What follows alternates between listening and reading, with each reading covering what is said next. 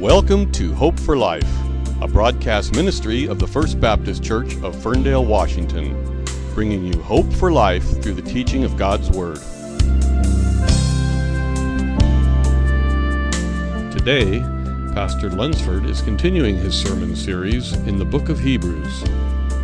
If you would like to follow along, you can open your Bible to the book of Hebrews, chapter 8.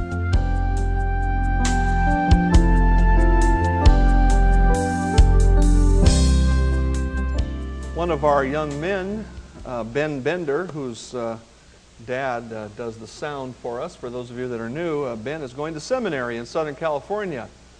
And uh, uh, he is most recently, for instance, was working with the high school ministry of the church. He, he volunteers with the high school ministry of, of Grace Church. John MacArthur is the pastor of that church, and that's where the seminary is. But during the summer, he's also going to school. He's taking a Greek class. It's basically all Greek all the time. So if you've ever prayed for anyone, I would suggest praying for Ben Bender. Uh, you know, I, I felt so good recently. I can't remember who it was, but I ran into one of my pastor colleagues, and he had the same experience I did when he took Greek class. Uh, not failing. No, that was not it. But uh, as he went through Greek, uh, he came to a point where he said to the teacher, Do other languages have all these things, you know, like nouns and verbs and so on? And I came to that same point myself, and I said to the teacher, of course, I knew about nouns and verbs, but I didn't know about some of the more uh, involved aspects of grammar. And I asked the teacher, do other languages have all these things? And I asked this, I made the mistake of asking right in class. You know, and everybody looked at me like, what turnip truck did you just fall off of? Of course, all languages have these things. My Greek teacher was a very nice, quiet uh, kind of man. He talked very quietly, uh, not quite kindergarten quiet, but on that same line. And when it came to the end of a, of a quarter and we were going to have a final test, he would take a few minutes at the end of class and he would say, Well, you might want to look at this, and you know, you might want to take a look at that, and so on. And what we came to find out was if he says you might want to take a look at this, it will definitely be on the test in detail. Uh, he was very subtle at how he communicated with us. I, I guess he didn't want to give away too much. He wanted us to study everything we had learned. He was very subtle in some of his communication, and some of us thick headed folks needed a little more direct approach. And I'm glad that God is not subtle in the way he communicates. As we come to Hebrews 8, God is going to get out uh, the bullhorn for those of us that are a little thick headed.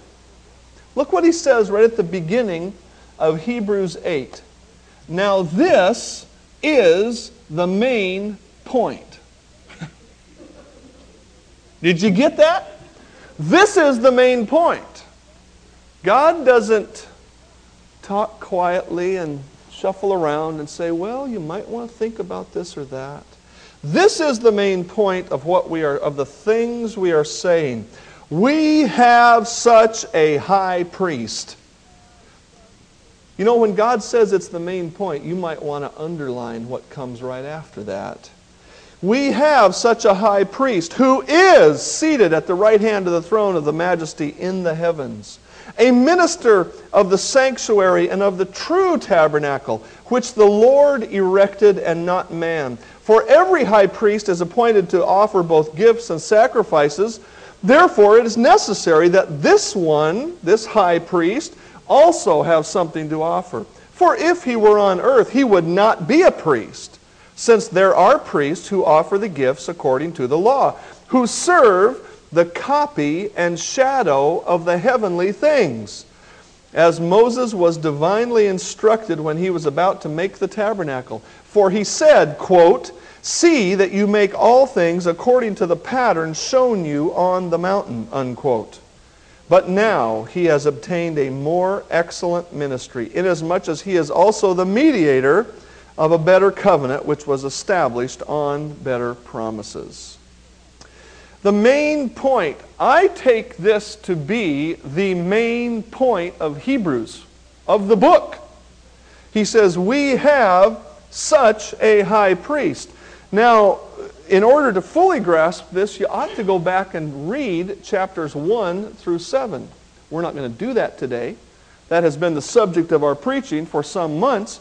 But part of what he is saying is I, all of the things I've just been talking about, I am summing up, and all of the things I'm going to continue to talk about, this is the main point. This is the overarching theme, if you will.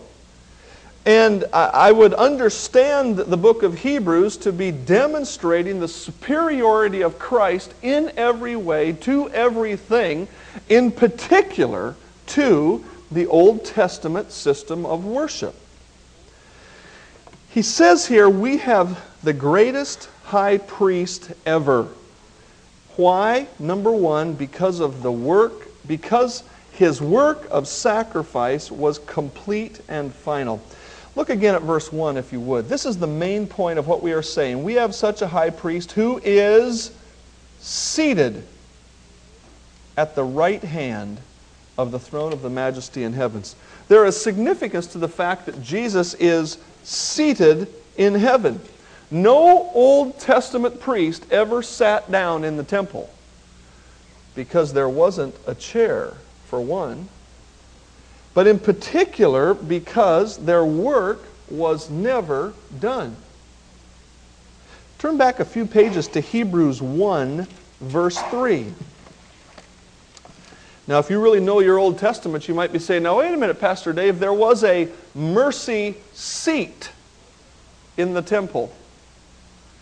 That was not for the priest to sit on, that was a picture of God sitting there, the mercy seat, the place where God would dispense mercy. Hebrews 1, verse 3. Who, this is talking about Jesus, being the brightness of God's glory and the express image of God's person, and upholding all things by the word of his power, when he had by himself purged our sins, he sat down at the right hand of the majesty on high. When Jesus was on the cross, he came to a point where he said, It is finished. The work of salvation was finished, it was accomplished. That was never said after an Old Testament sacrifice. We're going to learn more about the reasons for that as we go through today and also in the weeks to come. The Old Testament sacrifices covered sin temporarily. The word atonement means to cover. I like the phrase put on hold. God put on hold the sins of the people in the Old Testament through their faith in Him that was demonstrated by their sacrifices, because, as we learn later in Hebrews, the blood of bulls and goats could never take away sin. God put their sin on hold, and they were allowed to be in paradise until Jesus died on the cross. And when he died on the cross, he said, It is finished. He completely, verse 3 of Hebrews 1 says, purged or washed away or got rid of our sin. And then he sat down. Turn with me to Philippians chapter 2, please. Philippians chapter 2.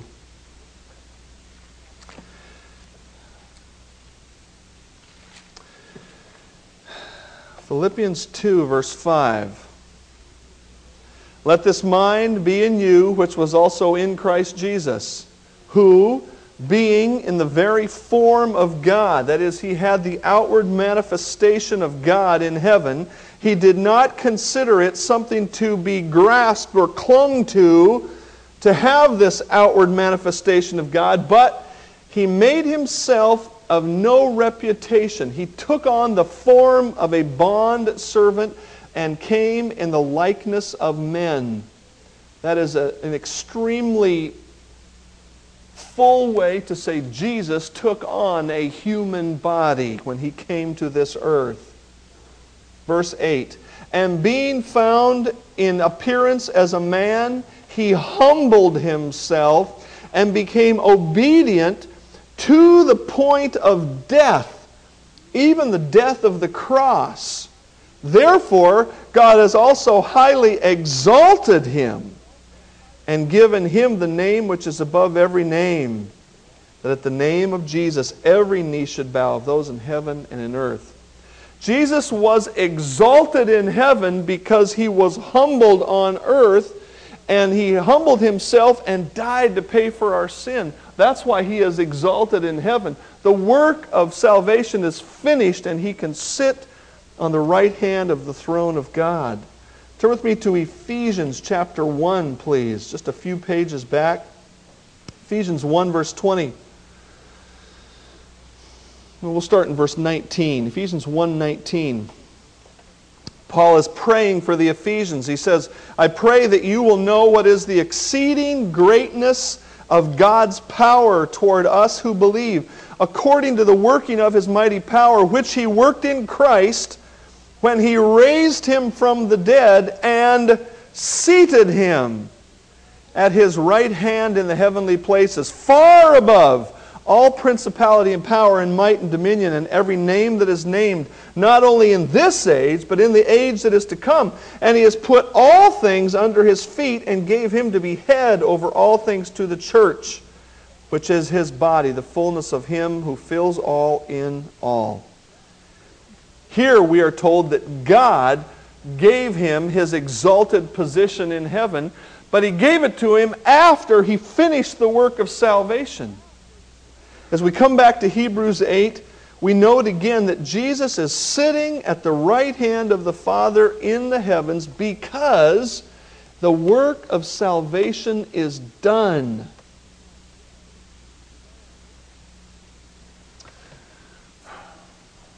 The question for us today is Is our work of salvation done? Are you trying to earn something Jesus already paid for? The good news for you today is you don't need to try to earn it. The bad news is you can't earn it. But the good news is Jesus has paid for salvation for you through your faith in his finished work, you can join him in heaven. Jesus is seated in heaven because the work of salvation is done. Jesus is seated on the throne with God. The third reason that Jesus is the ultimate high priest is because he serves in the real sanctuary. And this is perhaps the, the heart of this passage we are looking at today, and a critical lesson for us to learn in understanding God's truth and applying it to our lives. Look again with me at Hebrews 8, verse 2.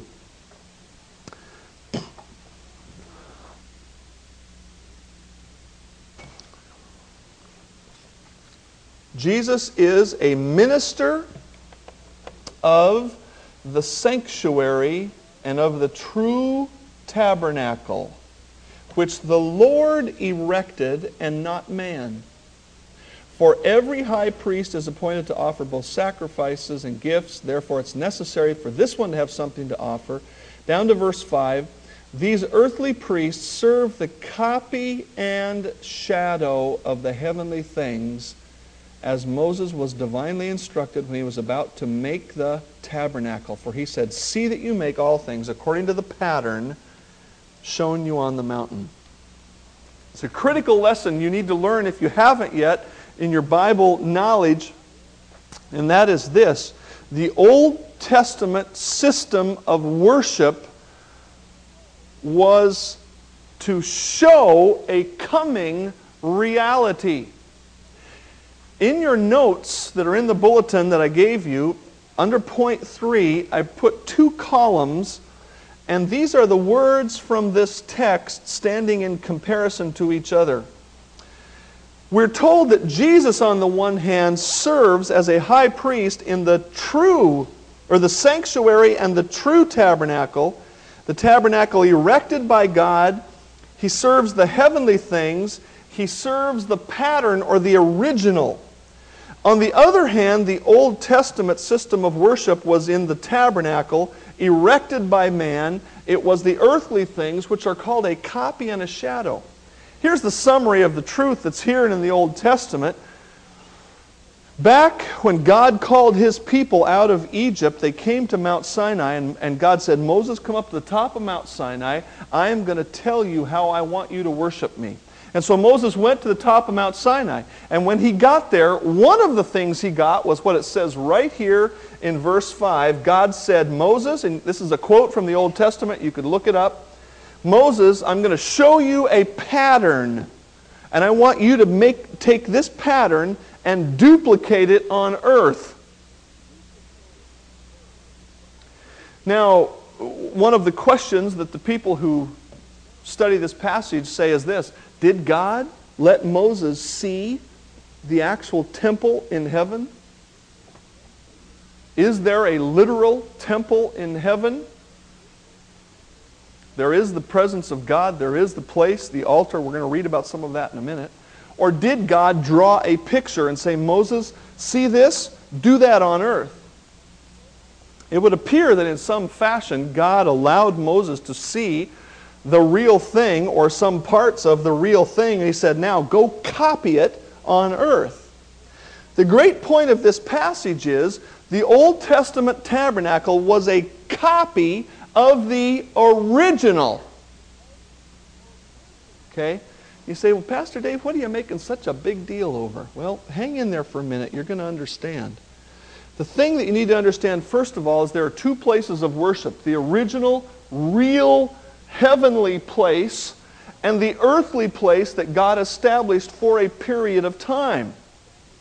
That place was called the tabernacle. Later on, it became not just a movable tent with all of the furniture, but later on, it became what we call the temple. But the layout was the same. The only difference was it was a permanent structure, not a temporary structure.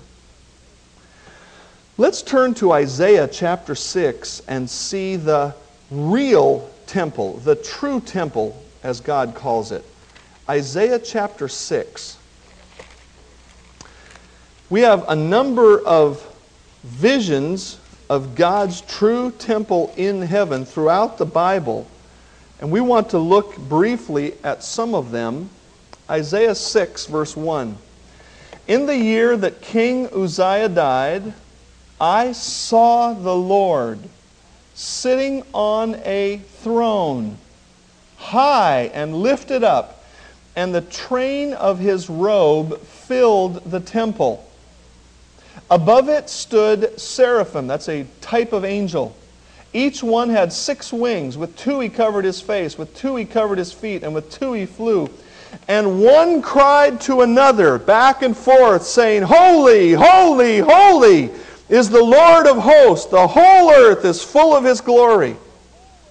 And the posts of the doors were shaken by the voice of him who cried out, and the house was filled with smoke. So I said, Woe is me, for I am undone, because I am a man of unclean lips, and I dwell in the midst of a people of unclean lips. For my eyes have seen the King, the Lord of hosts. Turn with me all the way to the back of your Bible, please, to the book of Revelation. The last book in the Bible, Revelation chapter 4. We have a number of scenes of the heavenly throne room in the book of Revelation. Revelation 4, verse 1. After these things I looked, and behold, a door standing open in heaven, and the first voice which I heard was like a trumpet. It was loud, speaking with me, saying, Come up here, and I will show you the things which must take place after this. Immediately I was in the Spirit, and behold, a throne set in heaven and one sat on the throne. And he who sat there was like a jasper and a sardius stone in appearance. He was beautiful as a precious stone. There was a rainbow around the throne, in appearance like an emerald. Around the throne were 24 thrones, and on the thrones I saw 24 elders sitting, clothed in white robes. That's us, folks. We could look at the rest of the scripture and demonstrate that to you. That is the 24 elders represents the church, all believers, clothed in white robes, and they had crowns of gold on their heads. And from the throne proceeded lightnings, thunderings, voices. Seven lamps of fire were burning before the throne, which are the seven spirits of God. Before the throne there was a sea of glass like crystal, and in the midst of the throne and around the throne were four living creatures, full of eyes in front and in back.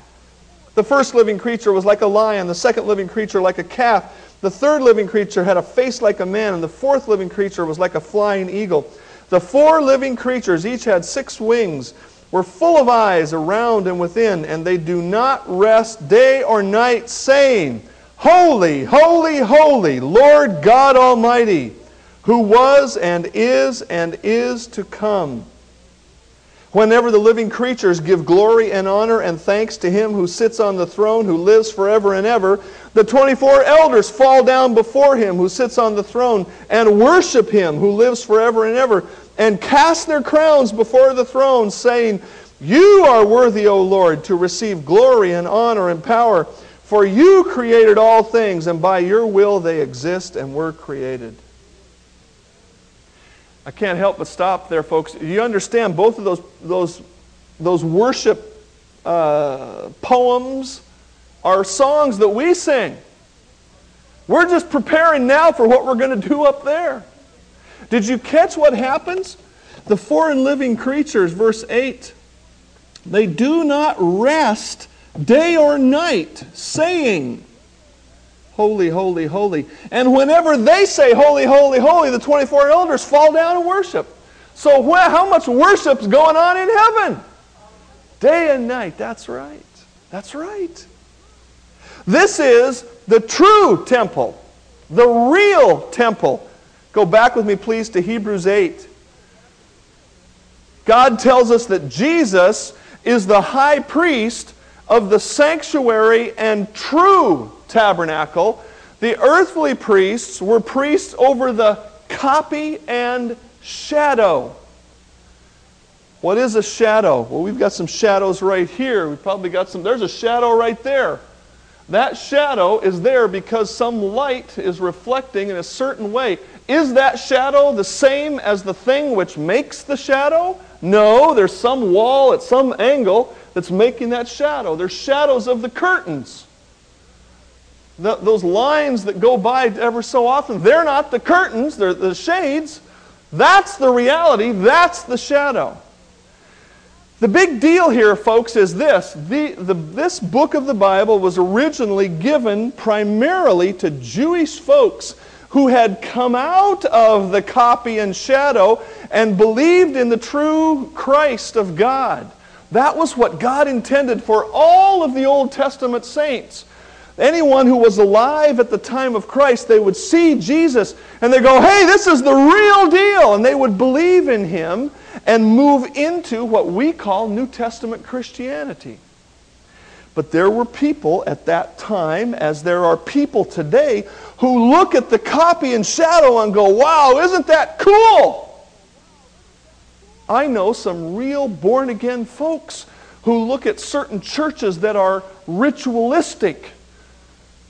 The pastor or priests wear robes, they have all kinds of ornate furniture and all kinds of beautiful things to look at, and they wave the incense and they offer the sacrifice.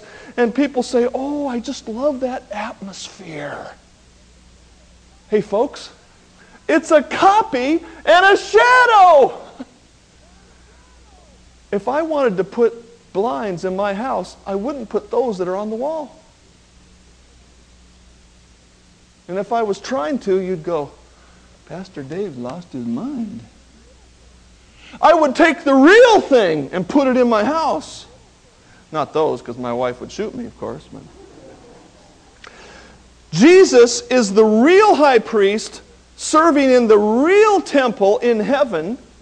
The earthly priests were God's servants to do a particular ministry for a particular time, as was the whole Old Testament system. There is no need to go back to any of the Old Testament ritualistic law. There is no spiritual value because it was a copy and a shadow, not the real thing. The earthly temple was misunderstood by people then, as it probably is misunderstood by some people now. But Stephen, the martyr, when he was being stoned and for his Christian faith and for his preaching, I get stoned for my preaching too, but it's a different kind of thing, you know, once in a while. Uh, Stephen was being stoned. And he said, The Most High God does not dwell in temples. He's saying, Don't you people get it? This is, this is wrong. The earthly tabernacle was not false, but incomplete. And it represented imperfectly its heavenly counterpart. It was just a shadow of the reality, or as one author says, a shadowy outline, a secondhand inferior reproduction. Here's the thing that may be real interesting in our understanding of this book. It would appear from the way this passage is written, in particular, verse 4, verse 3 and 4, when it says every priest is appointed to offer gifts, and so on.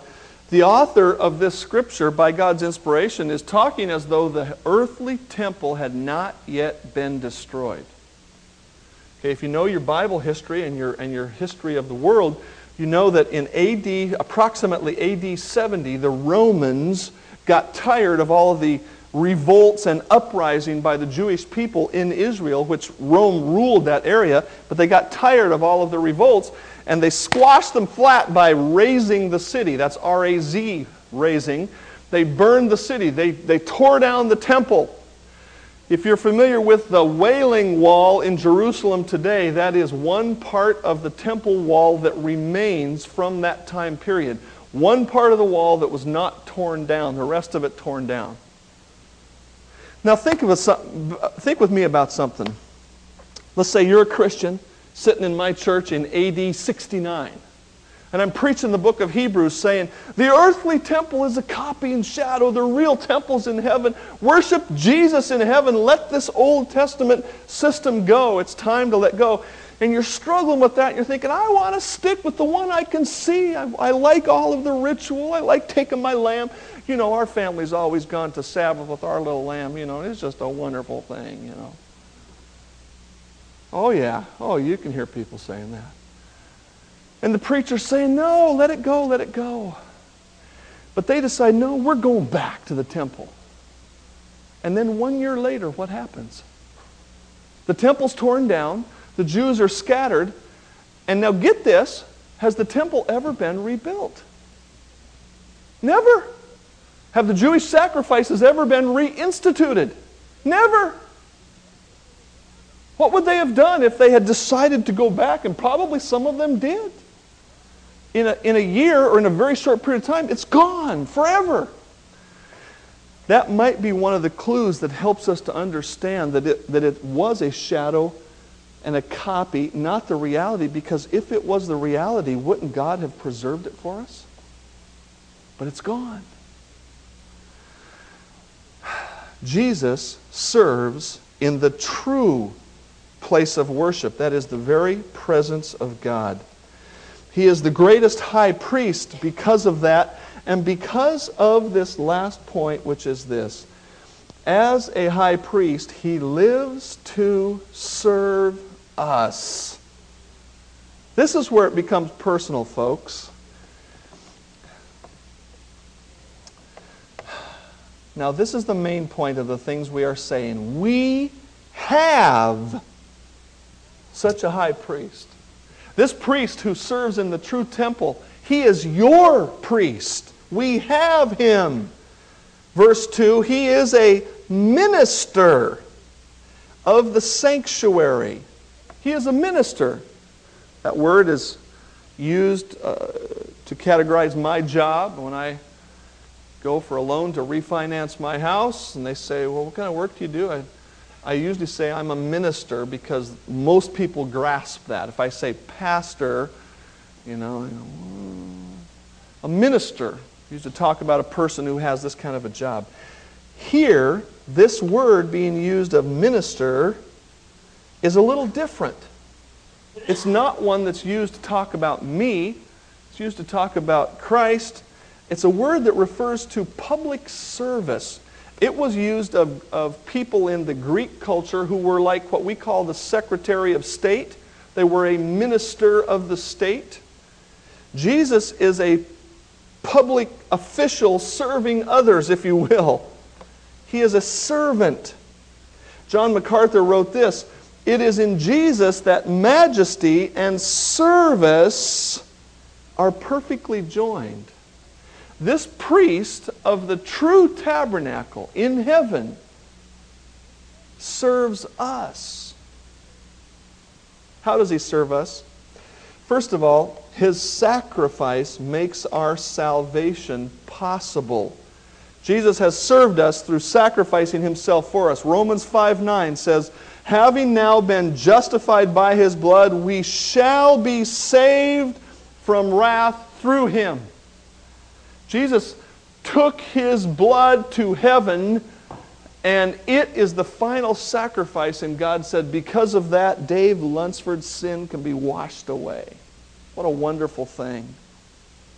Secondly, Jesus' intercession makes our salvation permanent.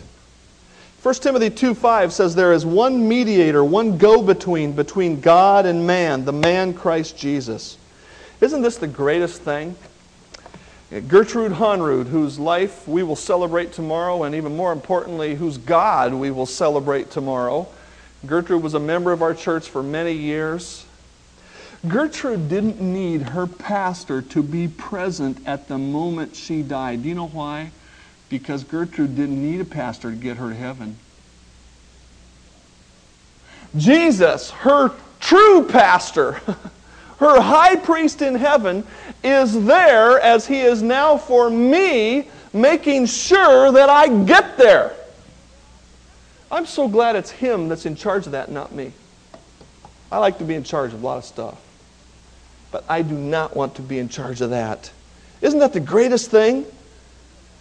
We have a real high priest talking to the Father, interceding for us when Satan comes and accuses us and says, Look at that sin he's doing. Jesus says, Wait a minute, look at my blood that covers that sin. Jesus is there in heaven preparing a place for us.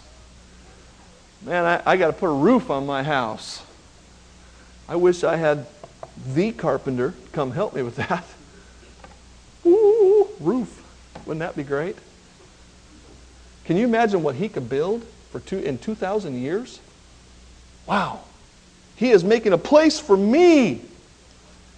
And he's going to make sure I get there to live in that place. The third thing that Jesus does in serving us right now is this His presence in heaven makes our sacrifice acceptable.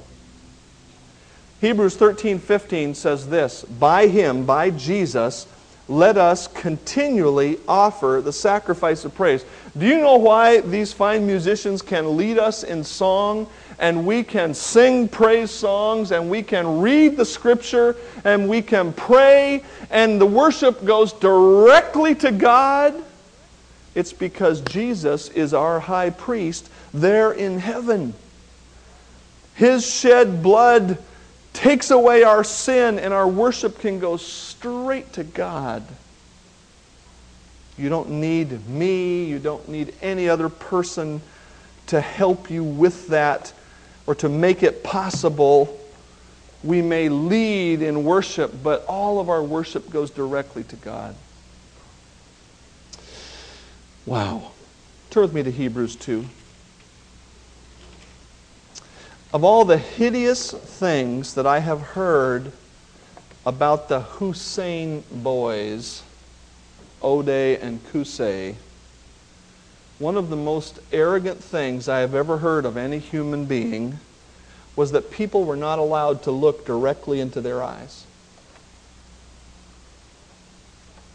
They obviously thought of themselves as the kings did generations ago. We read about it even in the book of Esther.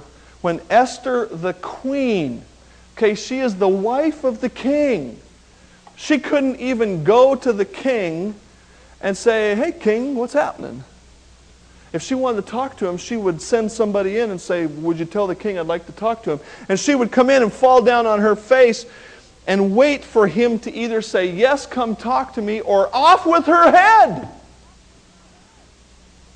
What an arrogant thing for a human being to do, even if he is called a king. And these boys, these boys of Saddam Hussein, lived that way.